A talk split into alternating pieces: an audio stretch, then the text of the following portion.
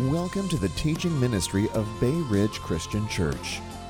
This teaching is from our 2023 Advent series, Christ the True and Better. During this series, we will explore how all of redemptive history pointed to Jesus, who is the true and better man, Son, Deliverer, and King. We hope this helps you understand and apply God's Word in your life today.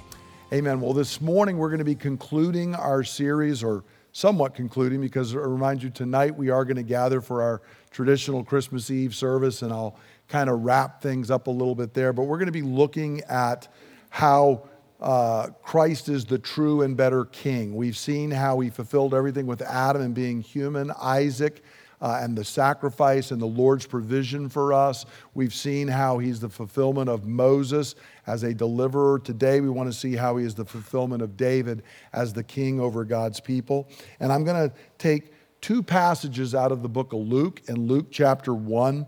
One is the angel's words to Mary, and then the second part is part of Zechariah's song of praise and prayer and thanksgiving to God uh, at the announcement that uh, John the Baptist was going to be born. So I encourage you, hear now the word of our King. But the angel said to her, Do not be afraid, Mary. You have found favor with God. You will be with child and give birth to a son, and you are to give him the name Jesus. He will be great and will be called the Son of the Most High. The Lord God will give him the throne of his father David, and he will reign over the house of Jacob forever. His kingdom will never end. And then in Zechariah's song, Luke 1 68 to 75. Praise be to the Lord, the God of Israel, because he has come and has redeemed his people. He has raised up a horn of salvation for us in the house of his servant David, as he said through his holy prophets of long ago. Salvation from our enemies and from the hand of all who hate us, to show mercy to our fathers and to remember his holy covenant, the oath he swore to our father Abraham, to rescue us from the hand of our enemies and to enable us to serve him without fear, in holiness and righteousness before Him all our days. May God bless His word to us. A few years ago, um, uh, we, Linda and I had joined Audible, and I knew the very first book I wanted to get. It was one I'd been wanting to read. It was a massive biography of Winston Churchill. And when I say massive, it was like over 60 hours long to listen to. And that may seem crazy, but when you understand the life of Winston Churchill, you understand why it would take that long to cover it. He lived an epic life. He was born into a family of nobility. His father was a well known politician uh, in, uh, in England. In fact, uh, Churchill spent much of his life trying to live up to his father's reputation. As a young man, he went off and he fought in the Boer War down in South Africa. He was actually captured, made a POW. This became a famous thing. He escaped being a POW, he also began a career in journalism at the time because he was writing his experience and he was writing about what was going on in the war. He came back, he got involved in politics, but when World War I broke out, he was actually in the trenches in World War I. There are amazing stories. It's shocking he was not killed multiple times he should have died, but did not die in the war. And Churchill believed the hand of destiny was upon him. Uh, he became, again, the Secretary of the Navy later on, but then he fell out of favor. And it appeared late in his life that Churchill was just going to kind of fade off into the sunset. And then a little event called World War II happened. And Churchill was the one man who had seen clearly what was going on. And so suddenly, out of nowhere, Churchill again rose to prominence, became the prime minister in World War II.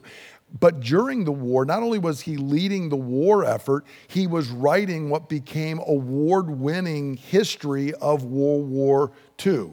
And then he was voted out, then voted back in again as the prime minister. The story is so incredible that in recent years, they actually described it to British school children. And the kids said, That's a made up person. Nobody did all of that in one life. There's no way which is a sad statement that Winston Churchill could be that forgotten in this short a period of time. But it's because the story is so epic. And I bring this up because it reminds me of David.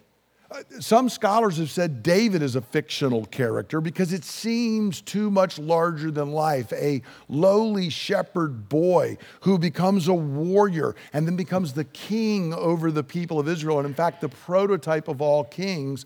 But in fact, all of that is true, and all of those things are actually pointing forward to Christ. I remind you in the song we've been singing that's been kind of a theme song during our whole series here, the verse on Christ is the true and better David says this Christ, the true and better David, lowly shepherd, mighty king. What, what a wild juxtaposition. He, he, the champion in battle, where, O death, is now thy sting? So notice we've got shepherd, king, and warrior all at once. In our place he bled and conquered, crown him Lord of majesty. His shall be the throne forever. We shall heir his people be. Because the thing I want to focus on this morning is David's life is unbelievable, just like the life of Churchill. But both of their lives pale in comparison to Christ the true and better David, the true and better king. He is the real larger than life hero whose life far surpassed David, Churchill, and any other hero we could have. So let's dive into how Jesus does this for us and what good news it is. Number one, notice in both of these texts, Jesus is the son of David. So it's not just that the song kind of has it or we've decided to do this it's very clear there is a parallel between Jesus and David. Notice in verse 32, the angel tells Mary he's going to be great and be called the Son of the Most High. He's going to be the Son of God. But at the same time, notice the Lord God will give him the throne of his father, David. So notice Jesus is called uh, the son of David. David is his father. Zechariah, likewise, who's actually singing and giving praise to God about John the Baptist, but most of the song is actually about Jesus because John wouldn't have anything if it wasn't for Christ. So he says this He has raised up a horn of salvation for us in the house of his servant David. So he's referencing the fact that John is coming because Jesus is coming. Uh, and in fact, Jesus is coming out of the house of David. He's the house of David, it means he is David's son.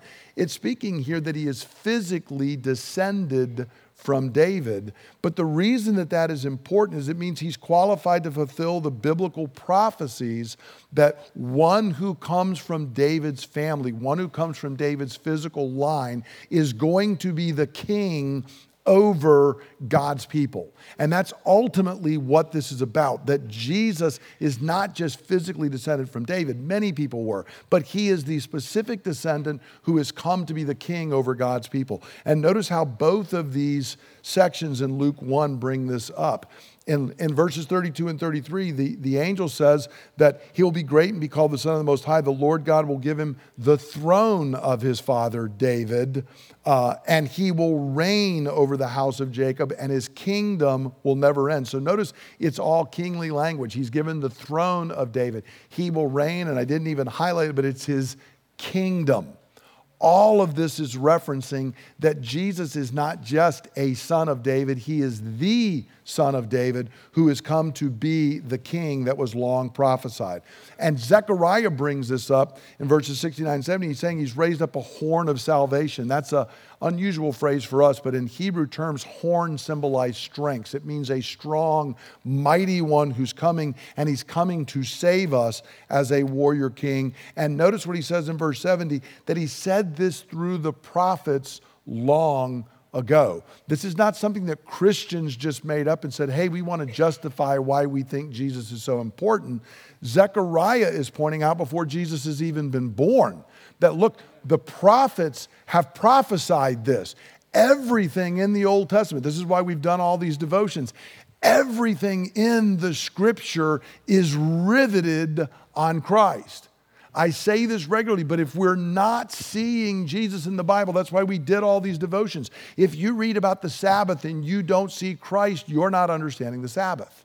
If you read about the high priest and you don't see Christ, you're not understanding the high priest. If you see the promises to Abraham and you're not seeing Jesus, you're not understanding the promises to Abraham. Whoever and whatever it is, it is all pointing forward to Christ. And so Zechariah says, Look, the prophets had prophesied this. God had promised David an offspring, a seed who would sit on his throne, one who was going to rule over God's people, fulfilling God's covenant with David and the prophecies about the king. Now, one particular place that we often bring up at this time, it's only one of many, but Isaiah chapter 9, verses 6 and 7.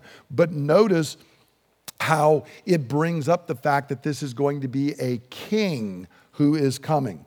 For to us a child is born, to us a son is given, and the government will be on his shoulders. And he will be called Wonderful Counselor, Mighty God, Everlasting Father, the Prince of Peace. Of the increase of his government and peace, there will be no end. He will reign on David's throne and over his kingdom. So, see, this is not something that Luke is making up for an angel to say. No, the angel is just saying, this has all been foretold. Zechariah is referencing all this and doing it. This is a familiar prophecy at Advent and Christmas. If you listen to Handel's Messiah, right? When do you want to come forward and sing that a little bit for us? That's what the choir will do next year, right? Handel's Messiah, just a simple little piece of music. Um, I mean, Handel's Messiah is a stirring piece, but, but one of the things here in it is referencing this exact prophecy. This has long been prophesied. And there are many, many others that are saying, Look, I've been talking to you about a seed, as we've seen all the way back to the garden. I've been talking about the seed, and it was the seed of the woman, and it was the seed that was going to come through Noah. It was the seed that was going to come through Abraham, and it was the seed that was going to come through David, and that one is going to be the king. And what we're being told by the angel and what we're being told in Zechariah's song is all of that is now coming true in our day, in our time. The king has come to reign over God's people. Now, what I want to spend the rest of the time doing is unpacking what that means because when we think of king, I mean, here in America, first off, we're like, I don't want no king, right? Who voted for him, right? But we need to understand what it means to be the king biblically. And there's actually three different aspects, all of which kind of came out in that verse in the song that we're singing and that we can see in the scripture. Number one, the king is the shepherd. So Jesus is the true and better king because he is the shepherd over God's people forever. And you should hear, of course, that who's when we think of shepherd in the Old Testament, who do we think of? David. So there's a fulfillment here. And notice this was specifically spoken to David in 2 Samuel chapter 5 verse 2. The people are speaking to David and they're wanting him to be the king and notice how they put it. In the past while Saul was king over us, you were the one who led Israel on their military campaigns. That's the warrior piece we'll come back to in a minute. And the Lord said to you, You will shepherd my people Israel, you will become their ruler. So if you notice, you led us in battle, you're the warrior, you're the shepherd, and you're the king. All three aspects that we're going to unpack here. So notice, David, you're going to be the king, but you've been prepared for this. And in fact, your time as a shepherd is not like you're changing careers. Instead of just shepherding a little flock, you're now going to shepherd the nation. He will shepherd Israel. This is primary to what it means to be the leader of God's people. Now, what's interesting is yesterday, I was reading uh, Aristotle's Nicomachean Ethics. Fan of Nicomachean Ethics out there? Wow. Okay, I thought for sure there'd be a lot of y'all. Um, I was actually reading it, and the reason that it, it, struck me was he was talking about forms of government, and he was talking about the kingship, and he was actually arguing that that was the best form of government. And he said, because the king is the shepherd. And he actually went back and quoted out of Homer's writings in the Iliad and how Agamemnon was supposed to be the shepherd of the people. And I was just struck that even among the Greeks, far removed from Israel, they said, if you want to know what a king is, a king is a shepherd. Watch how a shepherd tends a flock. That is the heart of what it means to be a king. And the reason for this is because the Lord is my shepherd. See, once again, I want to remind us we oftentimes think that David said, You know, I know what it's like to be a shepherd. I'm going to make God like that. No. The Lord is a shepherd eternally. And therefore, shepherds are a reflection of what that looks like. It's the same thing between a husband and a wife in marriage, it's the same thing uh, with fathers, we are told all of these, it's not that we have a human thing and then we say, oh, God's like that. No, God is like that, and human things have come into existence because they are the reality. And so the reality is the Lord is the king, is the shepherd. And so even the Greeks had figured that out that that is what a king is supposed to be. But of course, in the Old Testament, we see we even began this, uh, some of our worship this morning with, Oh Lord, you are my shepherd. Because Psalm 23, one of the most famous passages in Scripture, the shepherd is the metaphor for what it means to be a king. And we were told in Israel, the problem, of course, is how many of Israel's kings were shepherds? See, they were not. They failed over and over again. And so, in fact, there's a prophecy in Ezekiel 34. The whole prophecy is against the shepherds of Israel because rather than tending for and caring for the flock, they've abused them, they've taken from them. They're feeding upon the flock rather than feeding the flock. And so, there's this prophecy. It comes home in verses 23 and 24 in Ezekiel 34, and he says this I will place over them one shepherd, my servant David. Now, of course, Ezekiel's well aware where's David at this point? His body is long since decayed, okay, to bring up what Peter would bring up later. He's talking about the fulfillment of the covenant with David, David's greater son. I'll place over them one shepherd, my servant David, and he will tend them. He will tend them and be their shepherd. I, the Lord, will be their God, and my servant David will be prince among them. I, the Lord, have spoken. So notice the Lord says, Look, there's a Davidic king coming, and he's finally going to be the true shepherd. Rather than feeding upon the flock, he's going to tend and care for the flock. And so God is saying this was going to be fulfilled. And of course, then Jesus comes, and one of the great I am sayings in John's gospel says, I am the good shepherd, because I lay my life down for the sheep. See, hirelings have come before, but I'm not a hireling. I am the shepherd. And so the good news for us is that Jesus is the true and greater shepherd king who cares for the people of God, tenderly loving and feeding them. Brothers and sisters, whatever is going on in your life, I want to assure you, your shepherd sees. Your shepherd knows. Not, not any, look, I and the other elders, we try to be faithful human shepherds. We have such limitations. I mean, your shepherd. He loves, he cares, he knows, he is watching over you, and he will deliver and protect you.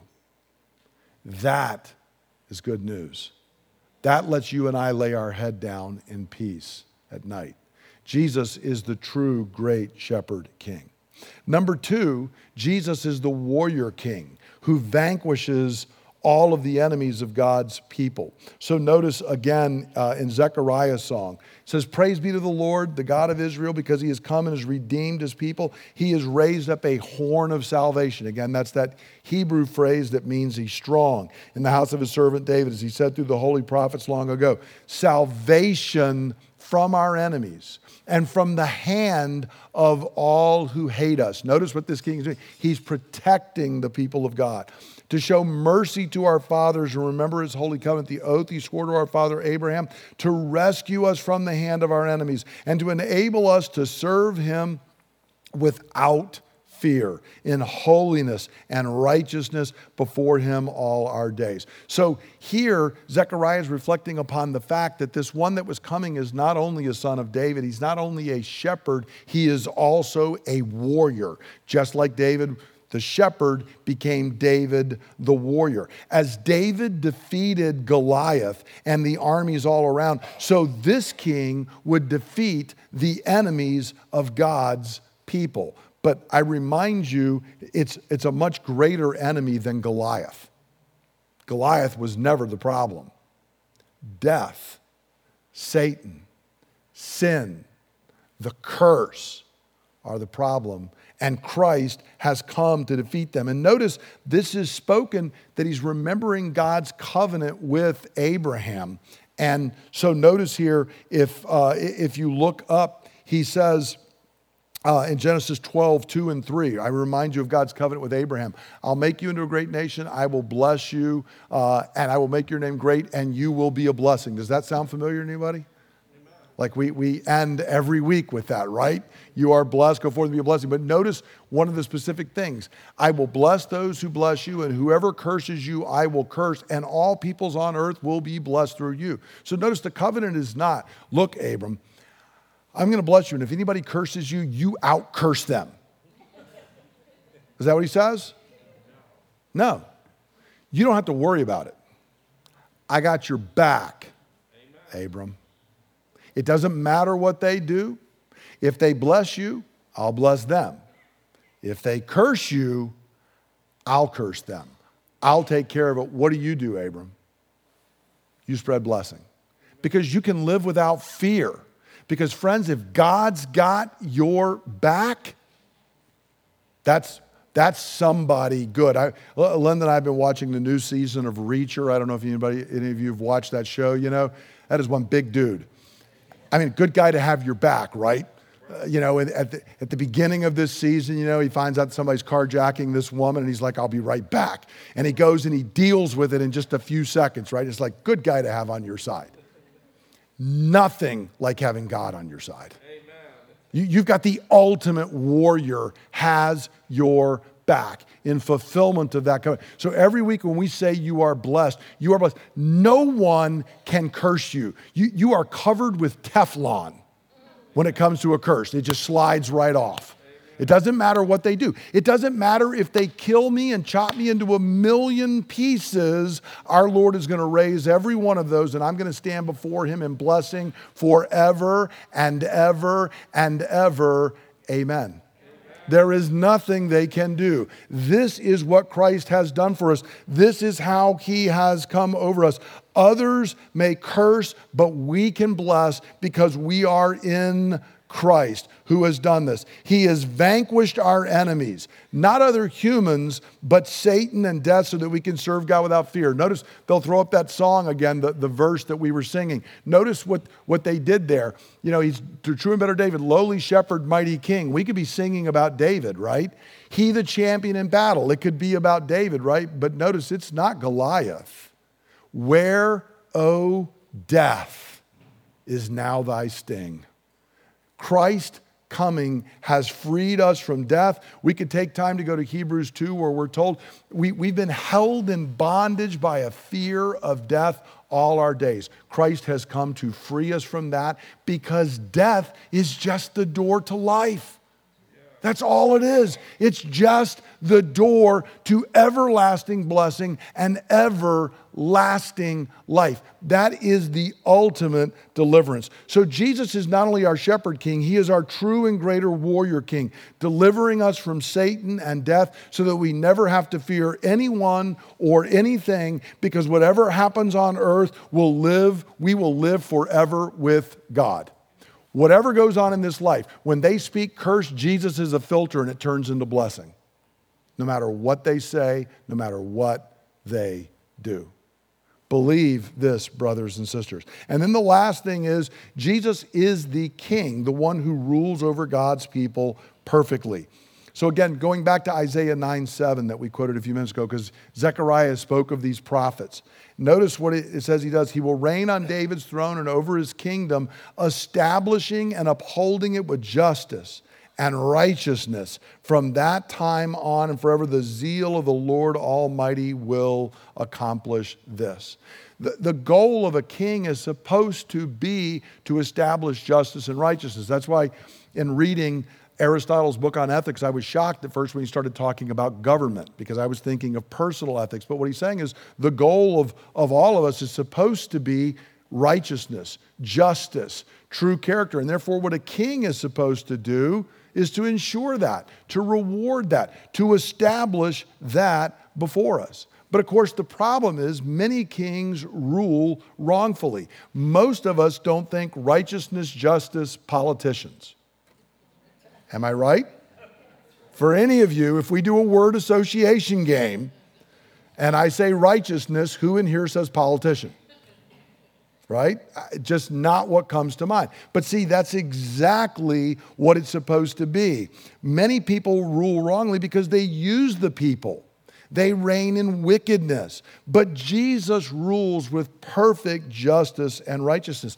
The fact is, David was a great king. He is the standard by which, I mean, read the Old Testament, and what do you hear over and over again? When a king comes up, they're like, this guy was a good king. I mean, not as good as David, but he was a good king, okay?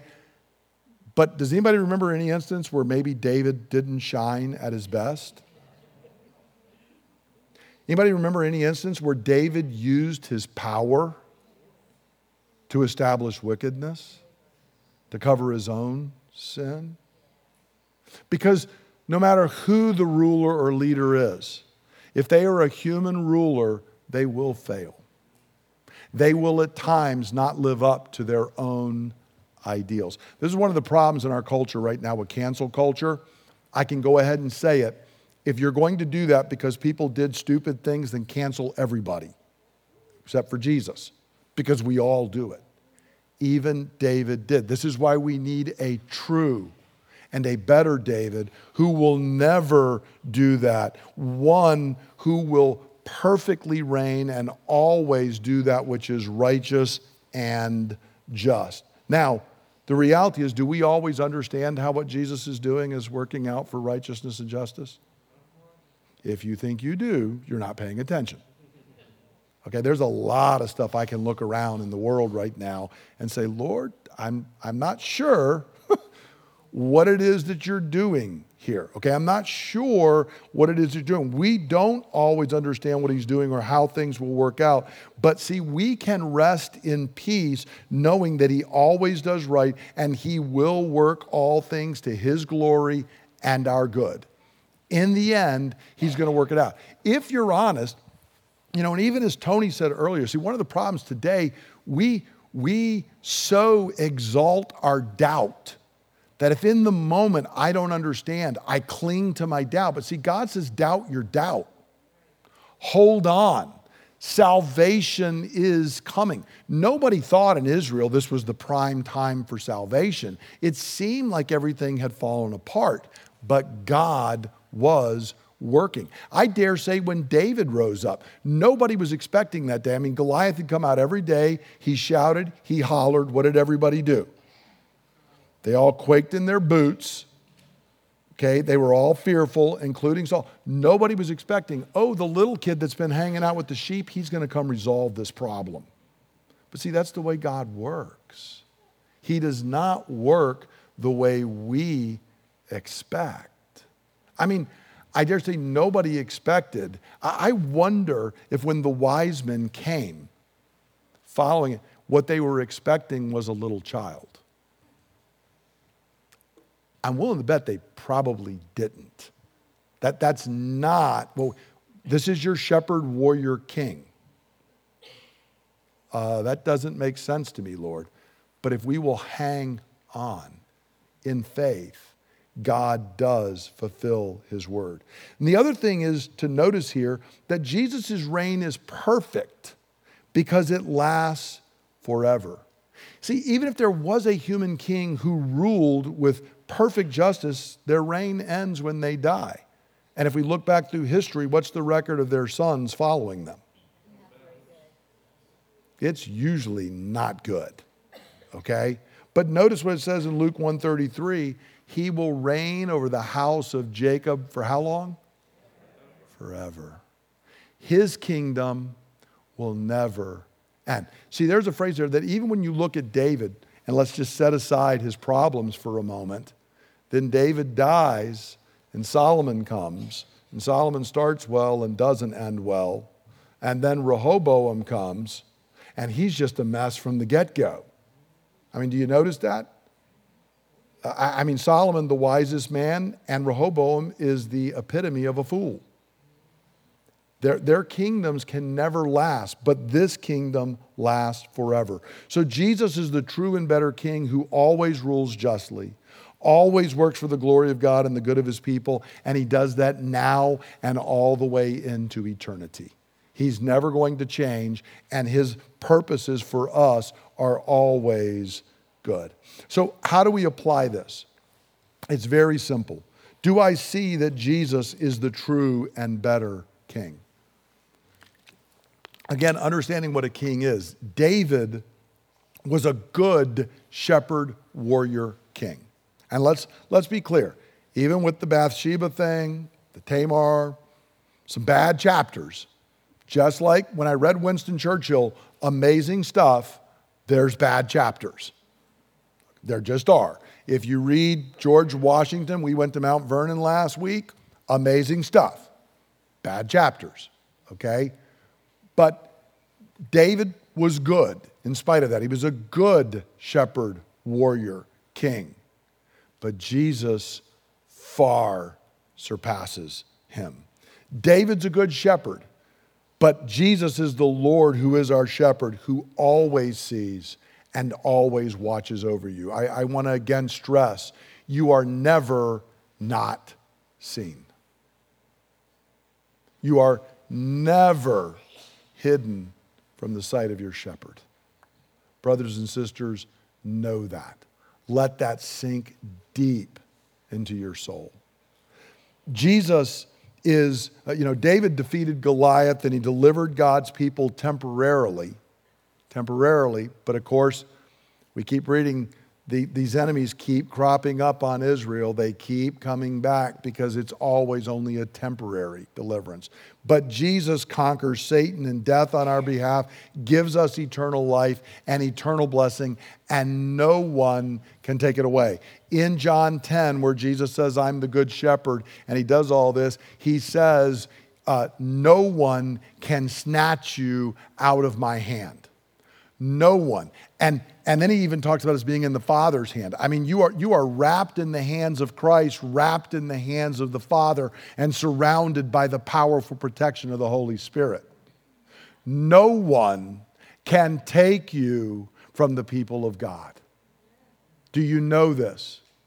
Do you believe this? Again, it does not matter what happens in this life. Christ has secured your victory and your place forever. Your faith may feel like it is faltering, it is wavering. Here's the good news it's not up to your faith, it's up to His. And He will never let you go. And then Jesus is also, I mean, David is a good king, but he failed, as all leaders do, and then he died. I mean, if you go through and you read all the way back in Genesis 5, right? We start with the genealogy, and no matter how long they lived or what they did, that it tells us how does it end? What's the last sentence for them? And he died. and he died. I mean, God's very into repetition there. Okay, what I told you in the garden came to pass, and he died, and it happens with every good king. But our king has conquered death. He defeated death, and he's done it not only for himself, but for us. He's given us eternal life and blessing. And this means that even though David's a good king and he fails, that Jesus has come. He establishes perfect righteousness for us. He lives forever, and He leads us into eternal shalom and blessing. Um, I, have already said I'm going to be talking next week some more about blessing. I want you to know God speaks. Every morning you wake up and God says, Shalom. Every night you lay down and God says, Blessing over you. Not because you had a good day, Jesus had a good eternity in your place, and He has secured blessing for you. That means your cup runs over. Not a little bit, not, not just a small amount in there. Your cup runs over with blessing. That is the gift of Christ to you. So if you are here and you have never looked to Christ, I want to urge you look to him. Come to Him and say, I want to be part of your flock. Now, you know, I was talking with somebody uh, a week or two ago. It's not, the, it's not the nicest thing that God says we're sheep. Sheep are not the brightest creatures in the world. They're also utterly defenseless. Yes, they're dumber than a post. Okay? It's true. Just go look at them. It's not the most flattering metaphor, I got to point out. But here's the good news if you admit, I'm a sheep, he says, I'm a shepherd. And he is the shepherd you and I want. Better to admit I'm a poor, dumb, defenseless sheep and know that Jesus is there with me. If you've never done that, look to him. Because whether you admit it or not, you're a sheep. That's what you are and it's what I am. But He is a good shepherd. And, brothers and sisters, for the rest of us, it is just encouragement. Remember who we have. We're going to come to the table of the true and better King. And um, I don't think I had even told Tom, but we're going to be reciting Psalm 23 that he began. It's almost like the Lord worked that out. Um, that Tom began us with Psalm 23, and we're going to be reading Psalm 23 together here uh, because this psalm actually lays out, again, the aspects of Jesus, uh, of, you know, the, the Lord being a shepherd, the Lord being also a warrior who seats us in the midst of the enemy, and the king who provides a table for his people. And all of this is yours in Christ. So let's stand together and we're going to recite Psalm 23, and then we will come to the Lord's table because what a beautiful picture as this psalm leads us to the table. So, brothers and sisters, if you believe that Jesus is your shepherd, recite this in faith together. The Lord is my shepherd, I shall not be in want. He makes me lie down in green pastures. He leads me beside quiet waters. He restores my soul. He guides me in paths of righteousness for his name's sake. Even though I walk through the valley of the shadow of death, I will fear no evil, for you are with me. Your rod and your staff, they comfort me.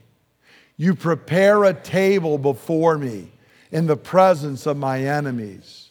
You anoint my head with oil, my cup overflows. Surely goodness and love will follow me all the days of my life, and I will dwell in the house of the Lord forever. You can be seated. If you can put that back up, Danny, that last verse there, I want to remind y'all of something. Something I, I learned when I read Hebrew, and I don't remember a lot of Hebrew. It's not my best language, but I do remember this. The word follow is, is too weak a word. In that song we sang, it actually captures it much better that the word is usually used that Saul followed David in the wilderness.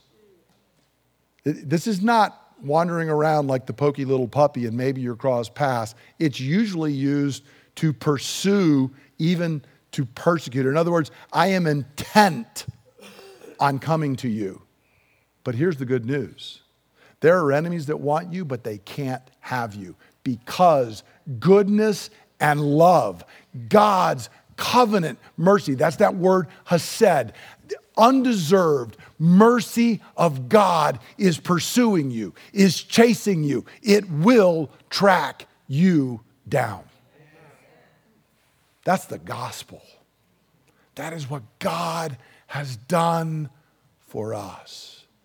And because his love has captured you, come to the table. For what I received from the Lord, I pass on to you that the Lord Jesus, on the night he was betrayed, took bread. And when he'd given thanks, he broke it and he said, This is my body, which is broken for you. Do this in remembrance of me. And the same way, after supper, he took the cup and he said, This cup is the new covenant of my blood, which is poured out so that your sins may be forgiven. Drink from this, all of you, in remembrance of me.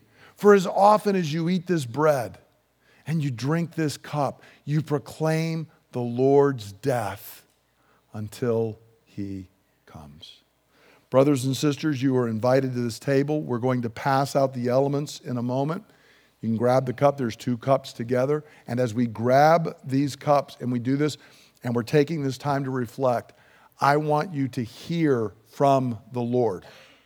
Okay? He is here to bring healing. He is your shepherd, your warrior, your king. And he is here to give you blessing at his table. Come in faith to receive. Let's pass out the elements.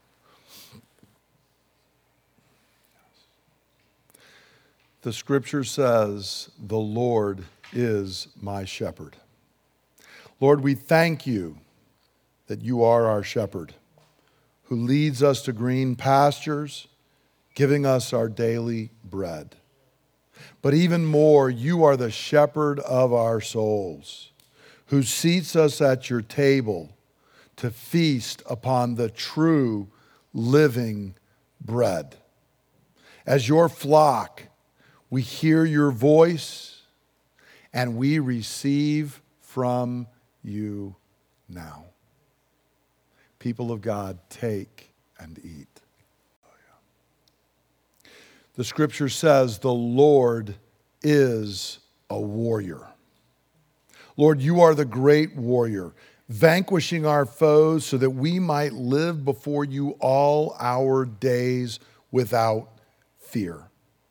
We thank you that though Satan rails against us, we overcome him by the blood of Jesus so that we need no longer fear even death itself, for his blood has secured for us eternal life. As your people, we praise you and we receive the benefits that you have given to us as our warrior, fresh and anew. People of God, take and drink. Let's stand together for our concluding prayer and benediction. The scripture says, The Lord is the king over all the earth. Lord, you are the great king over all the earth, ruling and reigning even now. Though you humbled yourself, taking our flesh, even coming as a little babe, through your death and resurrection, you are exalted to the highest place. And you now have all authority in heaven and on earth. So today, Lord, we proclaim that we are your willing subjects, grateful for your rule in our life. And Lord, we ask that you would empower us by your Spirit so that we might obey your will. and through our acts of sacrifice and love, extend your kingdom throughout the earth. Lord, we ask all of this in the name of the Lord Jesus, our true and better shepherd, warrior, king. And God's people say, Amen. Amen. Now receive the blessing of God, grace and peace to you from him who is, and who was, and who is to come, and from his Holy Spirit, and from Jesus Christ, who is the faithful witness, the firstborn from the dead, the ruler over the kings of the earth, who loves us and has freed us from our sins by his blood. You are filled with every blessing by your shepherd, warrior, king. Go forth without fear and be a blessing. In Jesus' name, amen. Thank you for listening to the teaching ministry of Bay Ridge Christian Church. For more teachings and resources, please visit www.brcc.church.